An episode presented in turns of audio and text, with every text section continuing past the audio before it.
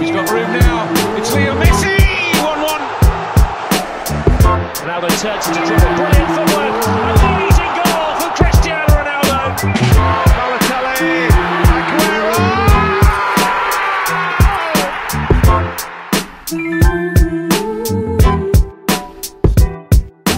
Welcome to yet uh, another episode of the Sports Fix podcast with me, Daniel Majani. And me, Kelvin Mwangi. So, here's what's lined up for the show today the January transfer window around the corner. Liverpool create a massive lead on top of the table.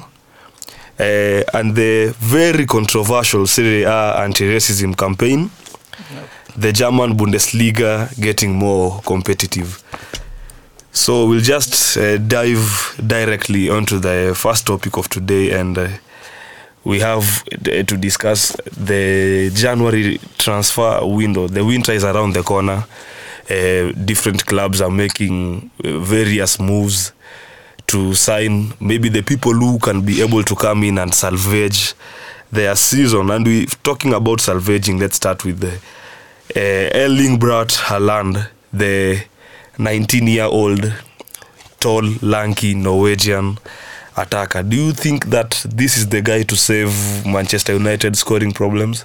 Yeah, to me, I think Haaland is a good fit for Manchester because you guys just like a natural goal scorer mm-hmm. because the likes of Martial, Martial is a good attacker mm-hmm. and but they are mainly wing players who want to have the ball more and Rashford also he's on and off form. That's the problem with Rashford but for Haaland he's just there when you need him. He just needs a tap. He's mhm. just he's so good in the air whereas you guys unless your defenders score a header mhm. then it's hard for you to score even a corner. Mhm. But for Haaland he'll be good for any air balls and any through balls because we know your forward your forward line is speedy enough the likes of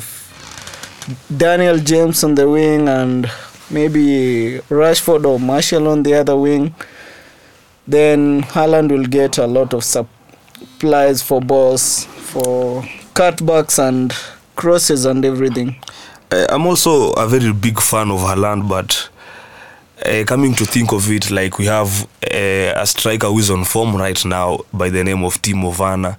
And I think he might cost uh, it might cost us way more cheaper than Haaland uh, because Manchester United will have to fork out around 76 million pounds to get the signing of that teenager and keeping in mind that he's he's represented by Mino Raiola who we all know.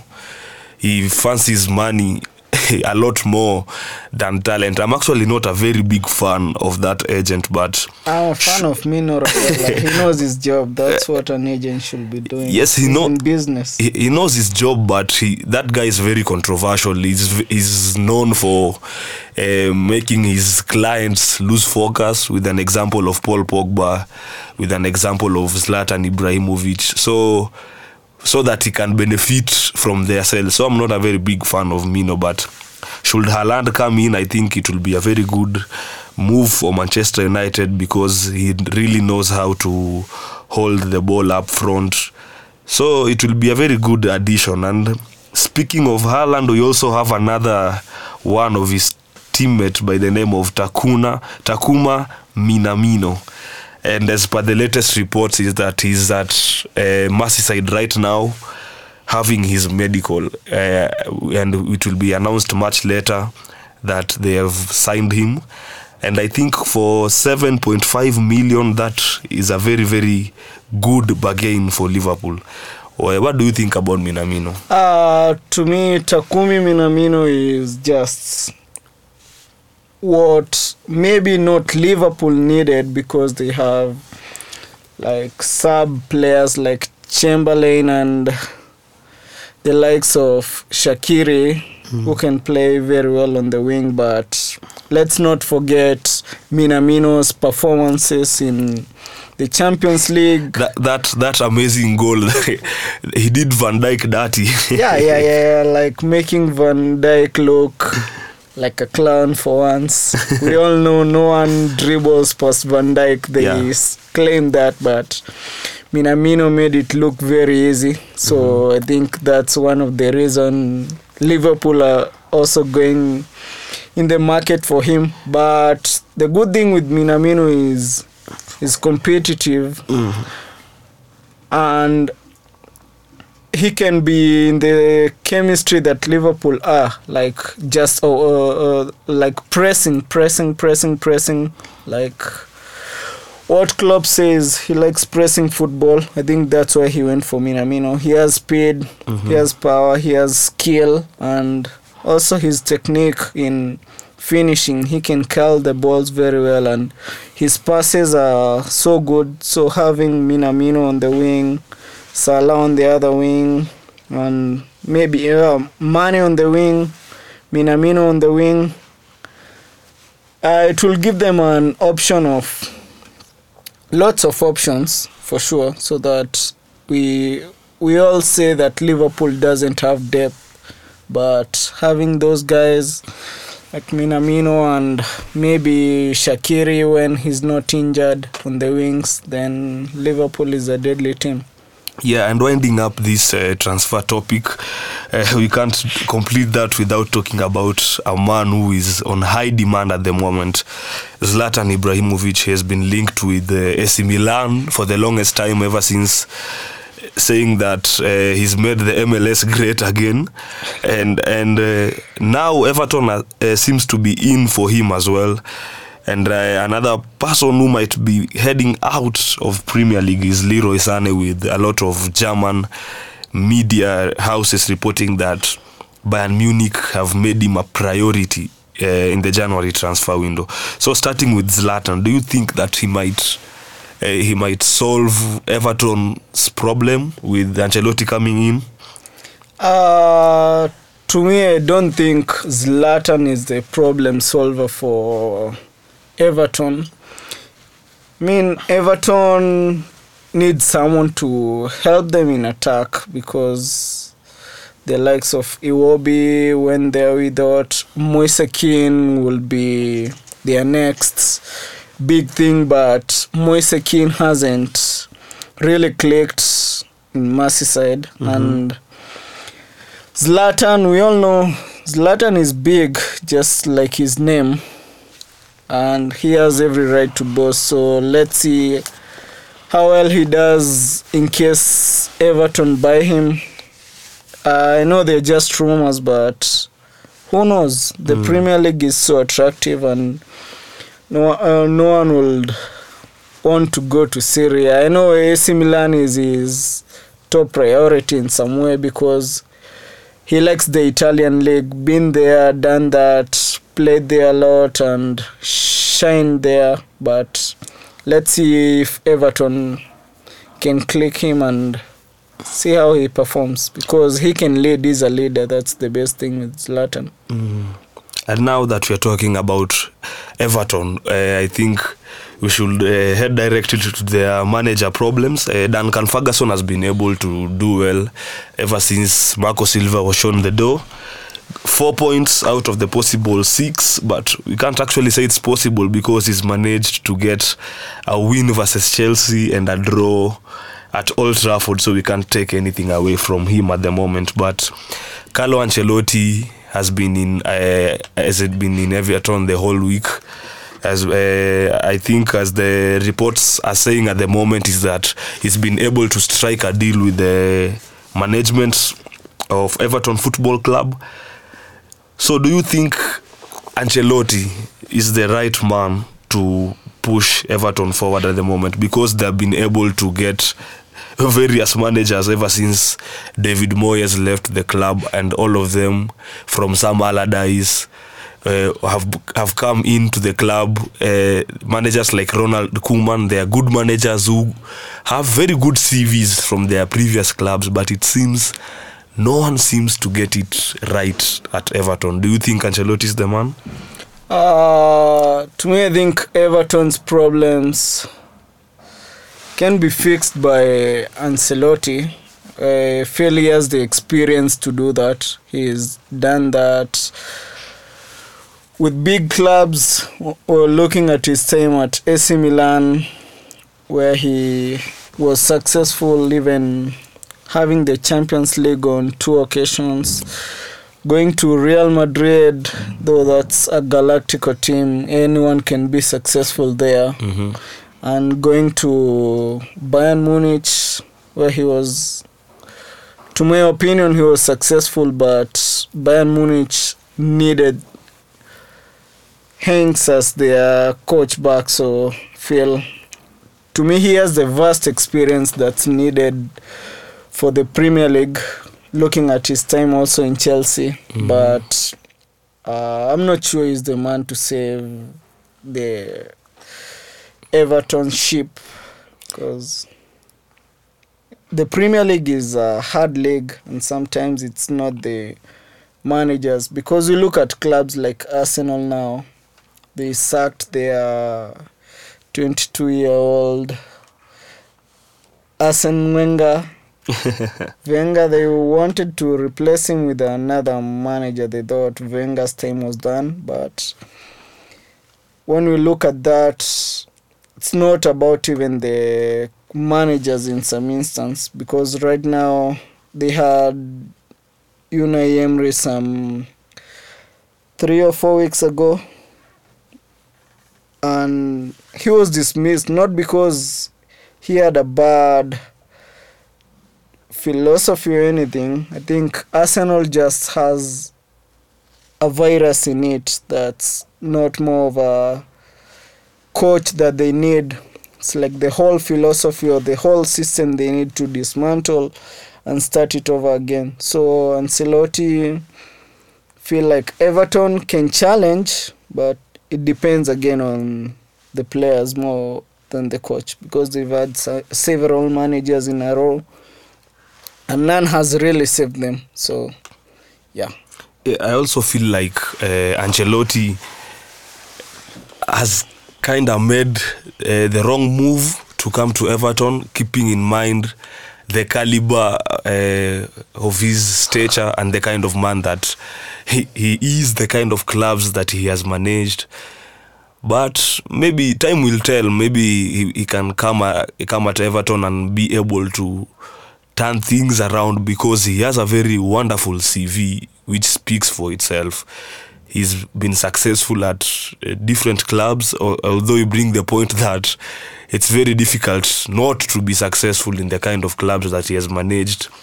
And I feel uh, in Everton, it uh, it brings a whole different challenge and a whole uh, different uh, mountain that he has to climb. So Everton doesn't have a very bad squad, if I might say, and I think uh, if Ancelotti is given time and money, uh, which is a very big essential to any manager at the moment, but I think time is very difficult to get in the Premier League. But for money, I am sure he'll be able to be given, keeping in mind the kind of wealth that Everton chairman has. So I think maybe come January or at the end of the season, uh, Ancelotti will be able to make one or two uh, acquisitions that maybe might add to that uh, Everton side because you see, for someone like Luka Dean, he is a very good left back, but at the moment he's not uh, where he was last season.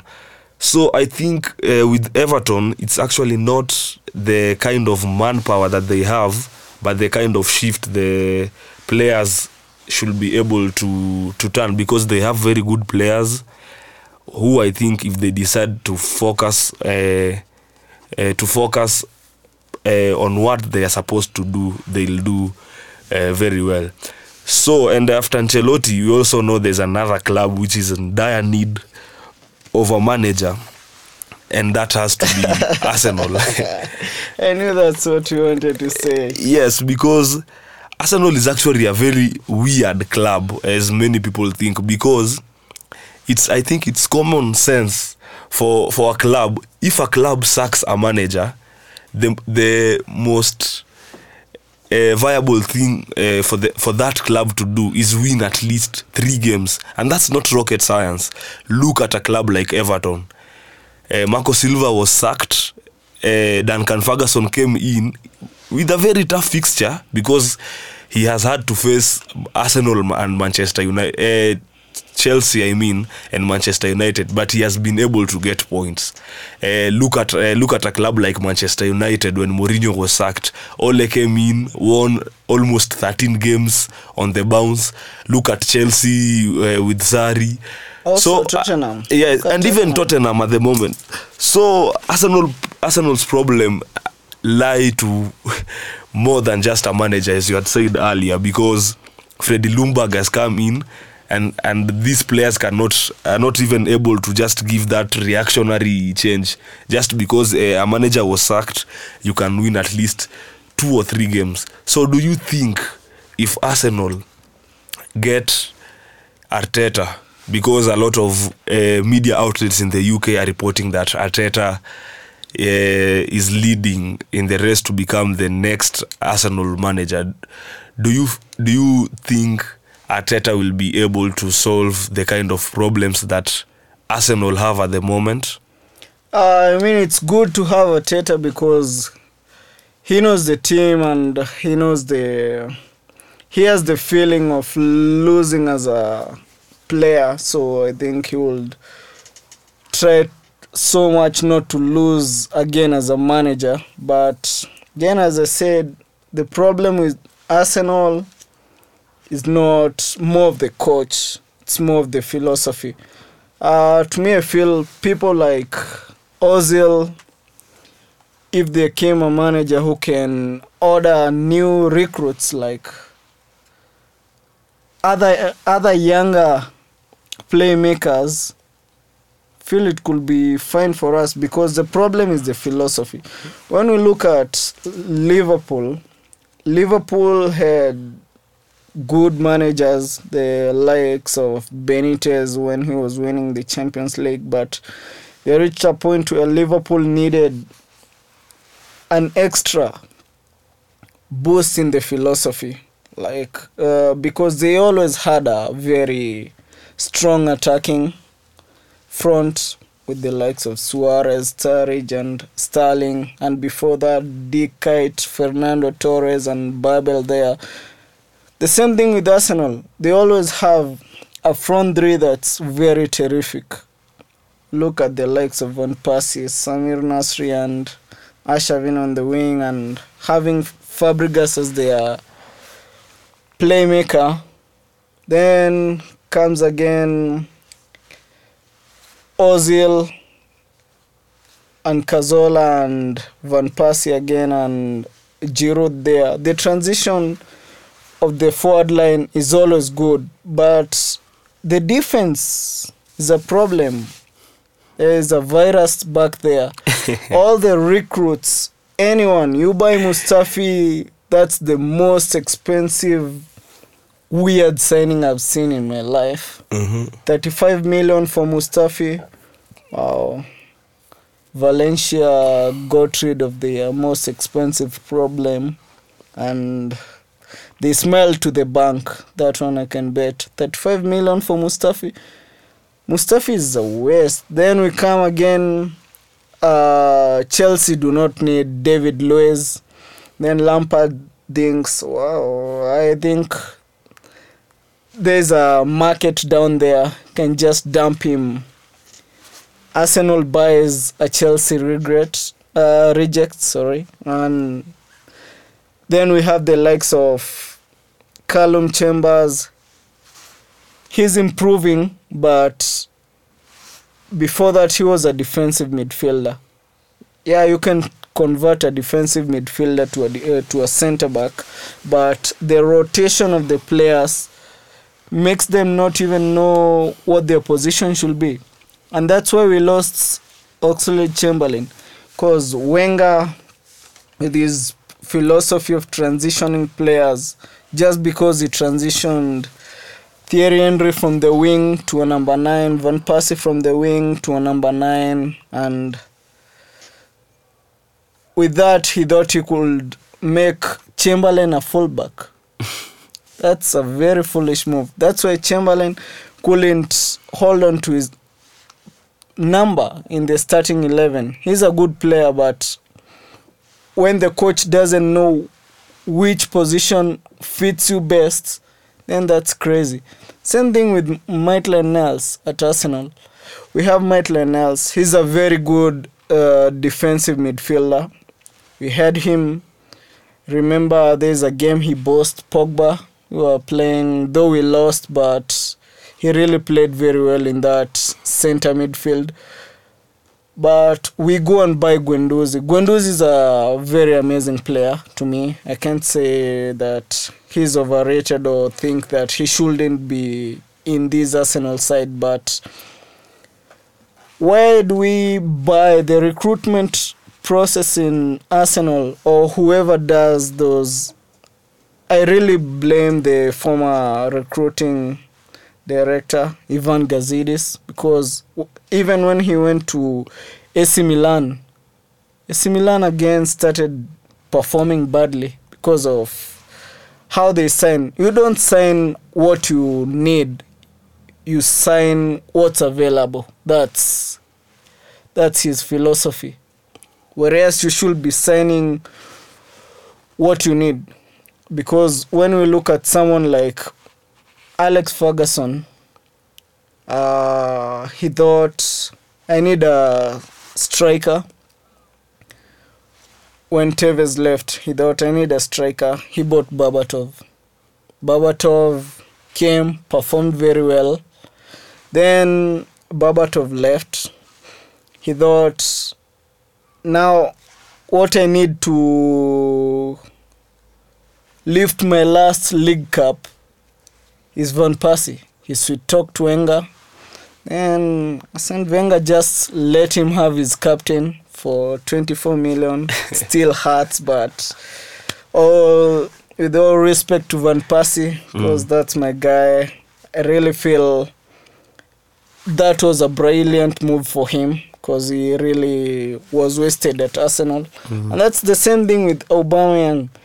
Phil Aubameyang is a very good striker who could even go to Real Madrid and perform and other top clubs, but being in Arsenal, he can never lift a trophy there.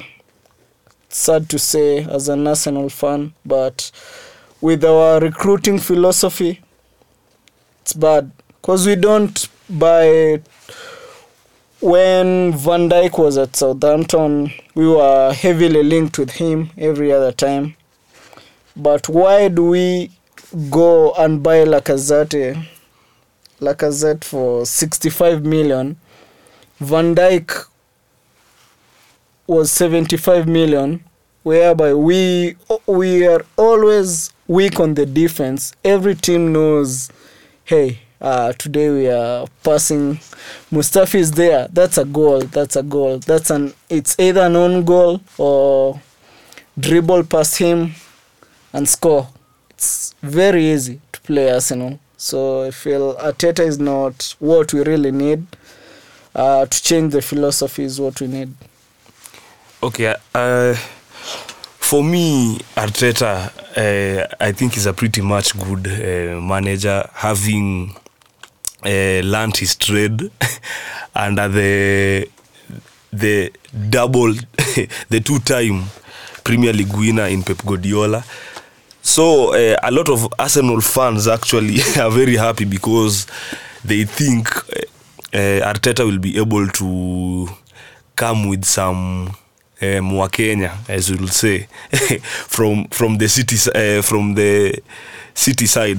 He's been able to to learn a lot uh, under Pep Guardiola. Yep.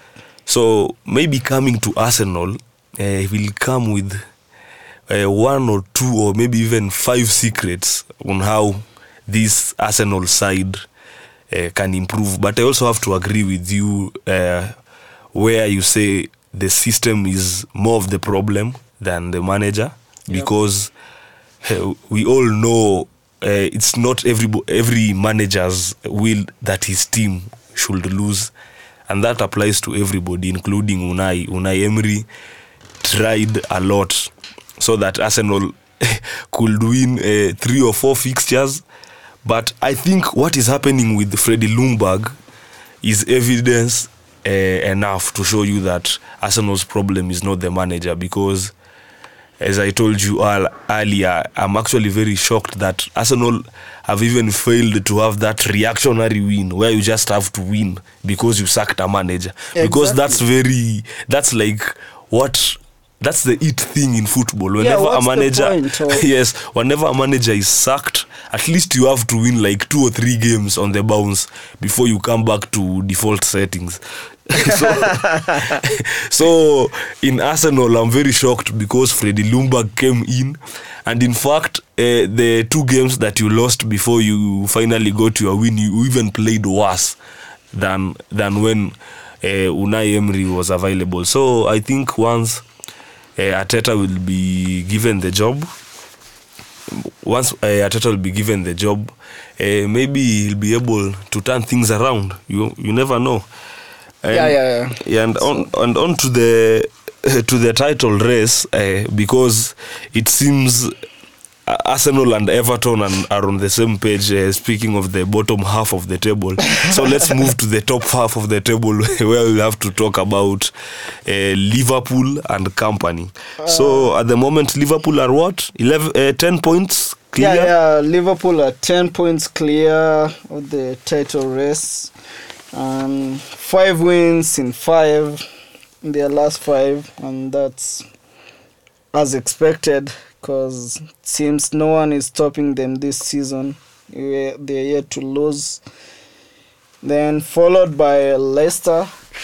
Leicester, it's they not a surprise. They dropped uh, points for the first time in eight games. yeah, yeah, yeah. So that's that's bad news for Manchester United fans because we decided that this season we'll be supporting Leicester in the hope that maybe they'll be able to stop Liverpool. But at the moment, it seems this league is Liverpool's to lose.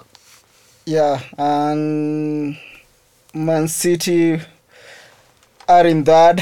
They dropped some points before they beat Arsenal mercilessly. I have to say they dropped points against the great Manchester United. So as it stands, the city is red.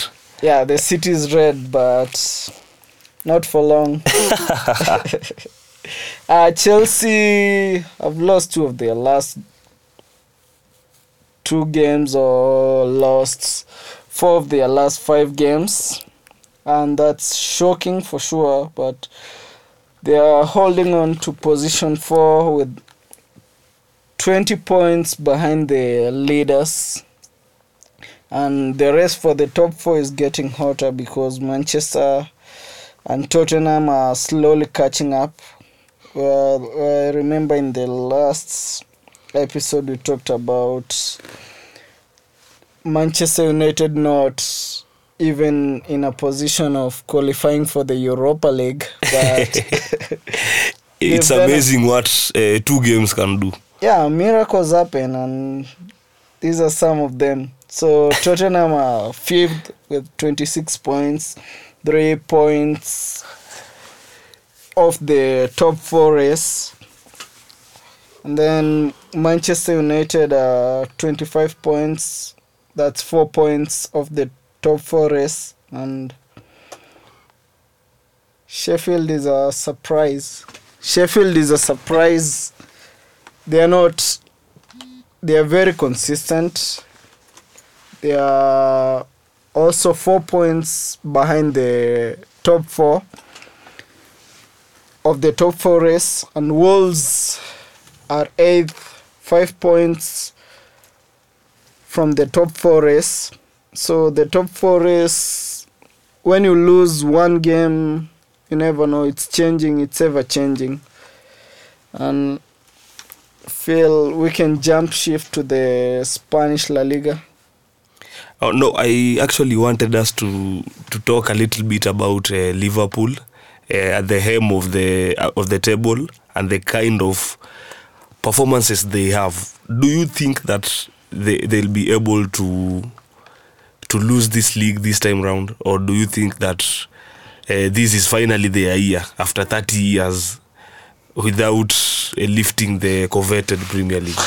I give you this for free. Mhm. It's only Arsenal that can lose the league when they are topping the league by December. It's only us who can lose that league. No, no, no. I have to disagree because uh, it's only happened. Uh, this the, the start I'm going to tell you has only happened happened twice in the history of Premier League. Yeah. So it's only twice that a club has been able to lead the Premier League table at Christmas and failed to lift the title. And the two times it has happened, Liverpool were the guys who are leading uh, uh, the Premier League at Christmas. So I, I think uh, Christmas is next week. Uh, Liverpool will be on top of the table, but history is not on their side.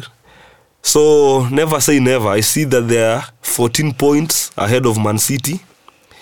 So let's assume maybe Man City go on a very positive run and maybe Liverpool lose uh, to Manchester City in the second leg. Maybe things can be able to be turned, but I'm crossing my fingers. I just really hope that uh, Man City maybe can be able to do something with Leicester. I think Liverpool face Leicester uh, in the next weekend. Yeah. Maybe let's see if Leicester will be able to finally reduce the gap to to single digits. Uh, take it or leave it. Liverpool are smiling at the end of the season. I see this coming. Uh, Liverpool are very consistent. Yeah. Last season, we know they lost just one game, and right now they are 14 points clear. Let's assume they lose even two games till the end of the season. They'll still win this. That one I can bet on that. Yes, on cons- on consistency, I really have to agree because Liverpool have been so consistent that it's even scary. Keeping in mind that they can play uh, in the Premier League, they can play their second eleven, like what they did in the Merseyside derby versus Everton. The likes of Shaqiri, the likes of Lallana were all given. Yes, they were all given their their opportunity uh, to don the red colors at Anfield, and they did it disappoint. So I think that's actually what makes me fear Liverpool the most because at the moment they can win a match or two without Salah, and if maybe Mane gets injured, they have someone like Origi who has never failed to uh, to make those fans happy whenever he's been called upon. So I think uh, at the end of the day, maybe the title will be Liverpool's. Yeah, to to, me, uh, Leicester have the best defense in the Premier League, conceding just 11 games out of the 11 goals out of their last 17 games, followed by Liverpool.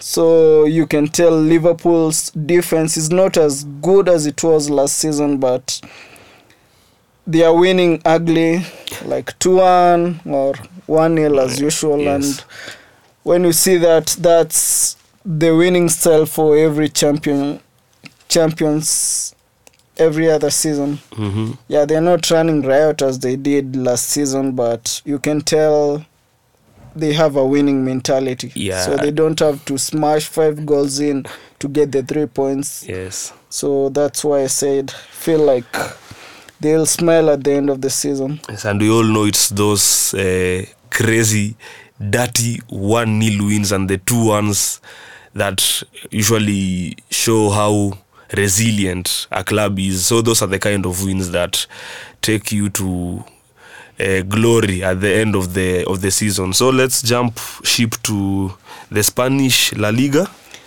Uh, in the Spanish La Liga, things are getting hotter, and the El Clasico is coming at a time when Real Madrid and Barcelona are tying on points. With 16 games played, Barcelona are the top of the league uh, on goal aggregate, on goal difference, because they have 35 points followed by Real Madrid, who also have that five points with a deficit of two goals in the goal difference. Then Sevilla is a surprise third with 31 points. Not so bad for them, but they they have played one more game ahead of Barcelona and Real Madrid. Then on fourth, this is a great surprise. Getafe are there with 30 points. Then Atletico Madrid have dropped their stature despite signing the wonder kid. Hmm, João Felix. Yeah, João Felix. Everyone knew after they beat Real Madrid 7 in the preseason, everyone knew it's their league to lose, but they are not playing the best as they should be. They are still defending because they just conceded 8 goals. I think that's the They've just conceded 10 goals. I think that's the best defense in Europe. I think uh, the problem with Atletico is that just how everything applies in war, whereby you have to fight according to your strengths. And at the moment, see, not even at the moment, always their strength is the defense. Yeah. So with conceding goals, you will always find them up there. I mean, not conceding a lot of goals. The same way, like keeping clean sheets. They they are they are they are always very good. But the problems the problem comes in where now they have they have to score because they took they took a Chelsea flop in Morata, and Morata has not been able to supplement a, a lot of goals at the moment. And I also don't think that João Felix is old enough to to score the kind of goals that Griezmann used to score for Atletico. Yeah, uh, the big problem, as you said, is which is your strong, uh, which is your stronghold for Atletico. The stronghold is their defense, and they use that ugly defensive approach. To me, I don't like defending teams because I like flowing football. But as you can see, they've just scored 18 goals in the top 10 teams in La Liga. They've scored the least goals.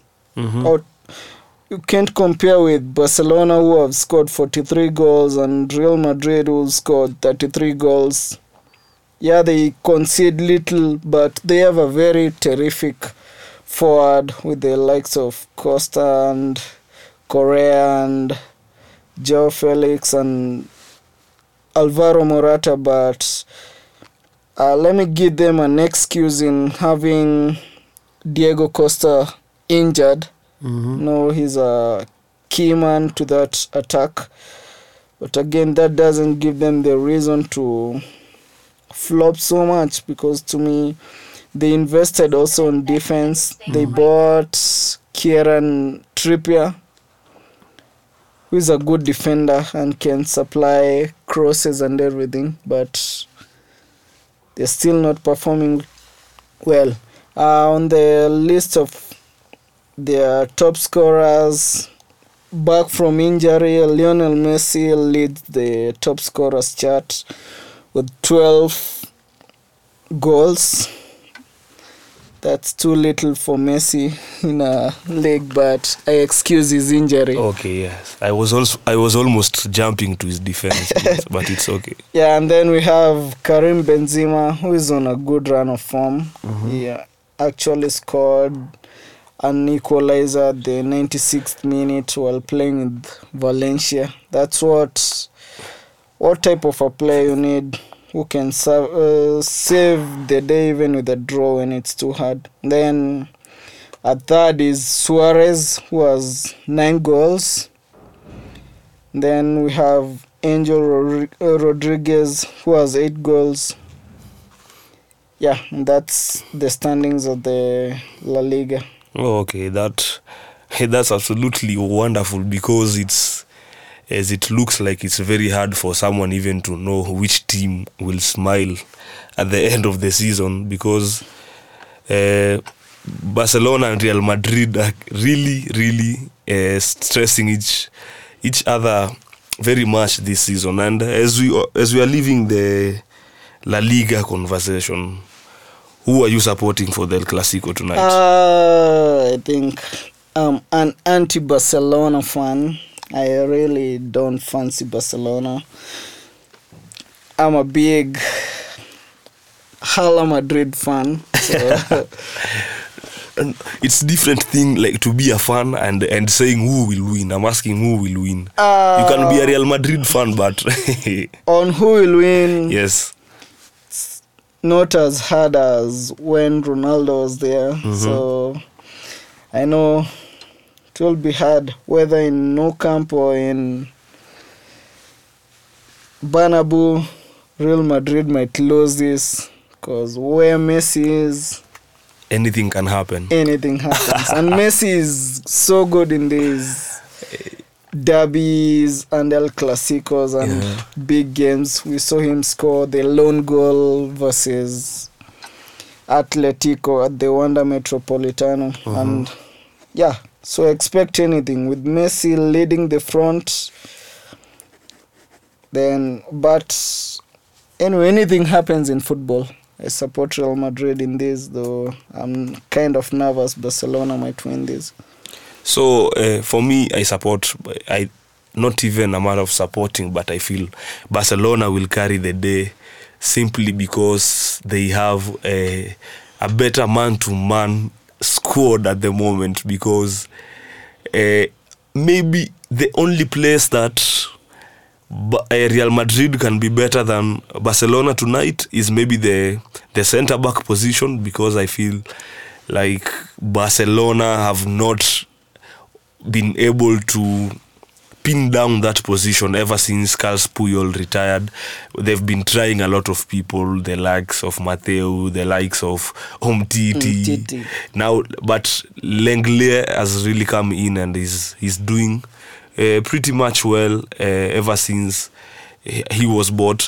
So maybe Ramos and Varane, if they are serious enough tonight, they'll be able to they'll be able to suppress the attack of Messi, Suarez, and Griezmann, and that will also be very hard because I think they'll have to be confused on who they will mark. They will mark, but the saddest part for Real Madrid tonight is that their uh, record transfer Eden Hazard will not be able to feature tonight due to injury.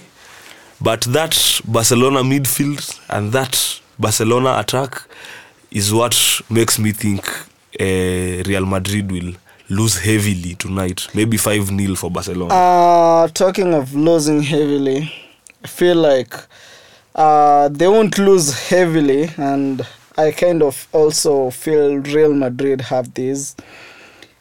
And there are two players to watch. It will be a very good game to watch. We have the likes of De Jong, Frank De Jong at the heart of midfield in Barcelona, and the wonder kid, Rodrygo Mm. for Real Madrid, and so expect those are my two players to watch. And also, there's a very good Madrid kid called uh, Valverde. Valverde, yeah, yeah. He's also, he's also very good. Yeah, Zidane kind of tends to believe in the kids right now with Vinicius Junior playing some couple of games, and Rodrygo starting almost every other game. Mm-hmm. Yeah, there are some kids to watch that match. Uh, let's jump shift to the controversial Serie A. Mm-hmm. Anti-racism campaign. Yeah. uh, we saw them place a banner that says "Say no to racism" with some monkeys with different colors. Uh, what's uh, what's your view on that, or what do you say about that? I, I think I have to blame the Serie A executives, the people who run the league. I think that was very foolish of yeah, them. Yeah, like who even approved that? yes, yes. I'm even wondering. That's that was so foolish of them to think, to even think of doing such a thing. And what makes me happy is that different clubs, uh, that play their football in Serie A, being led with clubs like AC Milan, clubs like AS Roma, and even Inter Milan, have really come out strong and condemned that kind of incidents because it's not normal of someone to think posting a monkey picture uh, that that can be the perfect photo to display your anti-racism uh, words so that was very uh, bad for syria for their image but i also feel like it's more of of trying to make people talk about the Syria because being honest, the Syria is not uh, watched a lot like compared to the other leagues. So making a meal out of this uh, racism card actually gets a lot of people to talk about Serie A. So I think it's more of clout chasing and maybe and maybe making sure that people tune into Serie A. But apart from that, I have to condemn that. That was very bad. yeah like how do you say no to racism how do you fight racism with racism that's so damn of a and whoever the graphic designer was think he got that bad but apart from the designer whoever approved that for the campaign should be somewhere in jail right now so let's look at the table in the standings of the Serie A. We have Inter Milan who top the table with 39 points from 16 games. We also have Juventus who are second with 39 points from 16 games also. And Lazio who are really doing well in that league who have 36 points from 16 games. They are free scoring. They are the most. They scored the most goals in Serie A. And then we have Roma who have 32 points from 16 games. Then to cap that, we have Cagliari at 5 who have 29 games from six, uh, 29 points from 16 games. Uh, Lazio are the team on form. They've won their last five. yeah, Lazio, I think they are doing very well this season. They've actually uh, outscored the ambitions of the fans. In fact, their last win was a very emotional 2 1 win. Uh, I remember that win very well because uh, both teams scored their goals in the 90th minute and it was it was crazy scenes uh, at Lazio. So they are having uh, a very good season at the moment, courtesy of their main striker uh, in Ciro Immobile. But I have to say, so far, uh, Antonio Conte had really impressed me until the last two games, whereby I feel the, his man management has not been uh, the best because Juventus were dropped points uh, in two uh, consecutive games, if I'm not wrong. Yeah, yeah. So it it was uh, good for Conte and his Inter Milan team to find ways of, of which they can capitalize eh, on that because we all know Juventus very well. If you fail to to, to capitalize on the days that they lose points it will bite you it will bite you later on in the league so right now they are on they're on similar points but juventus will also have a very tough time this weekend because they'll be facing an in-form lazio side and i remember that game very well last season where lazio played their hearts out Yeah. but still juventus won uh, uh, courtesy of a last minute penalty by, by we all know who Cristiano Ronaldo. Cristiano Ronaldo. so Serie A will be very interesting to watch this season. uh, going on the l- list of top scorers, we have Ciro Immobile. Wow, wow, wow, wow, wow, wow. He's on a hot streak. He has 17 goals from the last 16 matches. Very, with a gap of seven goals from the second, who is Joao Pedro. Then we have the man himself, Romelu Lukaku. yeah. I know most Manchester fans will beat me to say that he's a very potential striker to be one of the best number nines.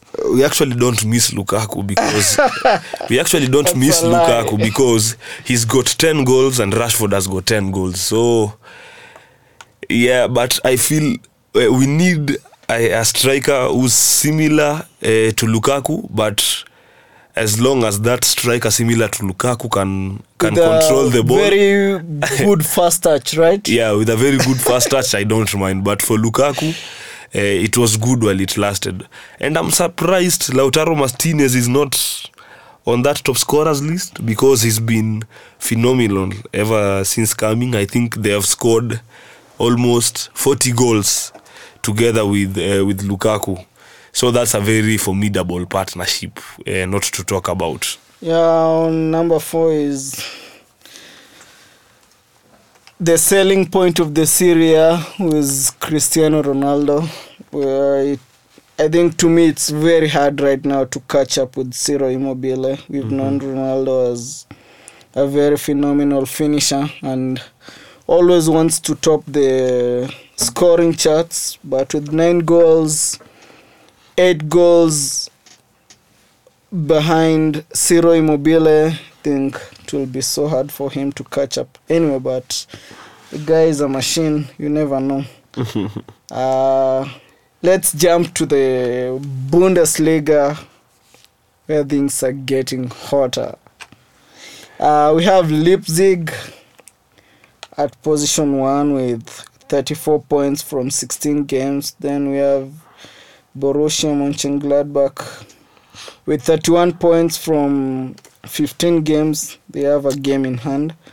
And we, we are third. We have Dortmund, Borussia Dortmund, with 30 points from 16 games. Then we have Schalke, who has 28 points from their last 15 games, and then at fifth, it's a surprise to have Bayern Munich at fifth, but we kind of all know how this league ends. They are they have 27 points from 15 games. That seven points adrift from number one, who are Leipzig. So, what's your take on the Bundesliga? actually my team of the season so far has to be Schalke because they they had a very poor season last season. And uh, David Wagner uh, who was sacked at Huddersfield has come in as their manager and is doing a very good job at the moment. So Shaq has been uh, Shaq has been doing uh, very well this season at number four. So I hope they'll be able to work some miracles together with Gladbach, Leipzig, and Dortmund so that they can avoid, they can make Bayern Munich not qualify for the Champions League. So I'm a Dortmund supporter. Wow, wow, wow, wow, wow, that's hard. Talking of Bayern Munich not qualifying for the Champions League, uh, to me, I still place them as favorites to win that league. Yeah, yeah, yeah. Me too.